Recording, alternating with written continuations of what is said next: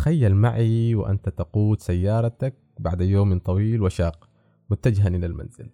وبدون أي مقدمات تشعر بالخوف وكأنما هناك حيوان مفترس يقف أمامك. تتسارع نبضات قلبك تشعر بالغثيان ألم في الصدر إحساس بالاختناق. تخرج من السيارة لطلب المساعدة ظنا منك بأن هناك نوبة قلبية.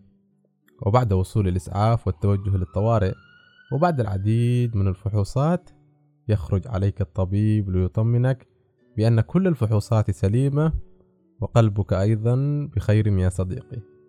كل ما في الأمر إنك أصبت بنوبة هلع أو البانيك أتاك. أهلا بكم في بودكاست صامت.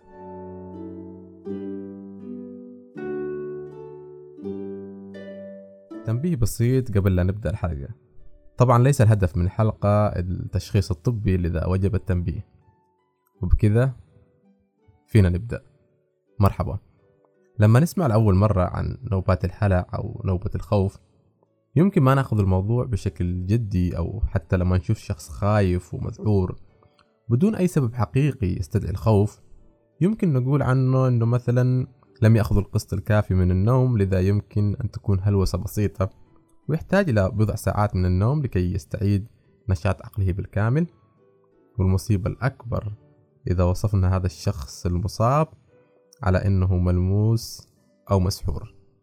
تعرف الخدمة الصحة الوطنية البريطانية أو National Health Service بأن نوبة الهلع هي شعور بالقلق المفاجئ والشديد. يمكن أن يكون لنوبات الهلع أيضا أعراض جسدية بما في ذلك الارتعاش والشعور بالارتباك والغثيان وضربات القلب الغير منتظمة وجفاف الفم وغيرها من الأعراض الكثيرة. أعراض نوبة الهلع ليست خطيرة ولكنها حتما مخيفة Dr. Frieda, what exactly is a panic attack? So, a panic attack is a sudden and intense surge of overwhelming anxiety and fear. These come out of the blue and they can last for minutes and they can last for hours. هذه كانت الدكتورة لويس هول وهي تعمل الآن في مجلس زملاء في كلية هارفورد ومجلس المستشارين في كلية ديل الطبية على حسب ما قالت الدكتورة لويز بأن نوبة القلق أو ال panic attack اندفاع مفاجئ ومكثف من القلق الشديد والخوف. ويمكن أن تستمر لدقائق أو لساعات. ومن الأعراض اللي فعلا مخيفة هي أن تشعر بالغربة عن الواقع أو بالانفصال عن نفسك. إحساس إنك تشاهد حياتك من الخارج وكأنك تشوفها لأول مرة وبالكاد تتذكر أبسط الأشياء. شعور جدا مربك. والأمر المرعب هو الخوف من فقدان السيطرة. فقدان السيطرة على الأشياء من حولك وأولهم فقدان السيطرة على نفسك. والأشخاص الذين يعانون من نوبة القلق بشكل منتظم قد يضطر منهم عدم الخروج من المنزل أو التواجد في الأماكن العامة خوفا من أن تأتي النوبة ولا يستطيع الهروب. والشيء الجنوني هو أن تشعر بالخوف من الخوف بحد ذاته. الدكتورة تريسي ماركس وهي طبيب نفسي عام ومهتمة بزيادة الوعي بالصحة العقلية. تقول بأن نوبة الهلع قد تكون متوقعة أو غير متوقعة. بمعنى قد يكون هناك سبب واضح للخوف مثل أن يكون لديك خطاب أو سوف تتحدث إلى جمهور كبير أو أن تكون مثلا مقبل على تجربة مخيفة على الأقل بالنسبة لك. أما الغير متوقعة وهي سبب حلقتنا اليوم تحدث وأنت هادئ أو لا يوجد سبب حقيقي يستدعي الخوف ولا تستطيع ربطها بأي شيء محدد. فقط هو شعور بالخوف من مصدر مجهول. وتضيف الدكتورة تريسي أنه من الممكن أن تستيقظ من النوم على نوبة هلع أثناء بحثي لإعداد هذه الحلقة كنت أتساءل لماذا قد أشعر بالخوف من غير سبب واضح أو حتى بدون مرض عضوي. قد يكون له أبعاد نفسية ويمكن أن تكون قد أثرت على صحتي النفسية وعلى إثرها تأتي هذه النوبات.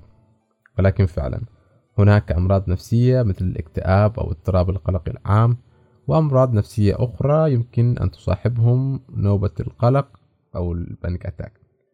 لهذا السبب تعتبر نوبات الهلع صعب التشخيص لأنها قد تكون مصاحبة مع أمراض نفسية أخرى أو حتى ألم نفسي. في هذه الحالة السبب واضح ومقنع جدا ولكن الغير مقنع على الأقل بالنسبة لي هو أن تأتي النوبة بدون سبب أو حتى بدون أي سابق إنذار. يقول الباحثون من الممكن أن يكون السبب وراثي أو بيئي ولكن كل هذه الأسباب تندرج تحت كلمة يمكن. وإلى الآن لم يجزم الأطباء والباحثون على سبب معين وكل الاحتمالات واردة. في أمريكا فقط تقريبا مليونين ونصف أمريكي سنويا يتعرضون على الأقل لنوبة واحدة. طيب ماذا لو صادفنا شخص مصاب بالنوبة؟ ماذا أستطيع أن أفعل لكي على الأقل لا يخرج عن السيطرة؟ ينصح الأطباء أن نحاول قدر الإمكان أن نهدئ الشخص ونطمنه بأن كل شيء على ما يرام. والأهم من ذلك أن تحافظ على هدوءك أنت. كل ما كنت هادئ زادت احتمالية أن يهدى الشخص الخائف. وفي الأخير نوبات الهلع أو ال panic attack. حالها حال أي مرض نفسي. ويستحسن زيارة الطبيب المختص أو الاستشاري. وتحديد العلاج المناسب سواء كان علاج بالحبوب أو حتى علاج السلوك المعرفي.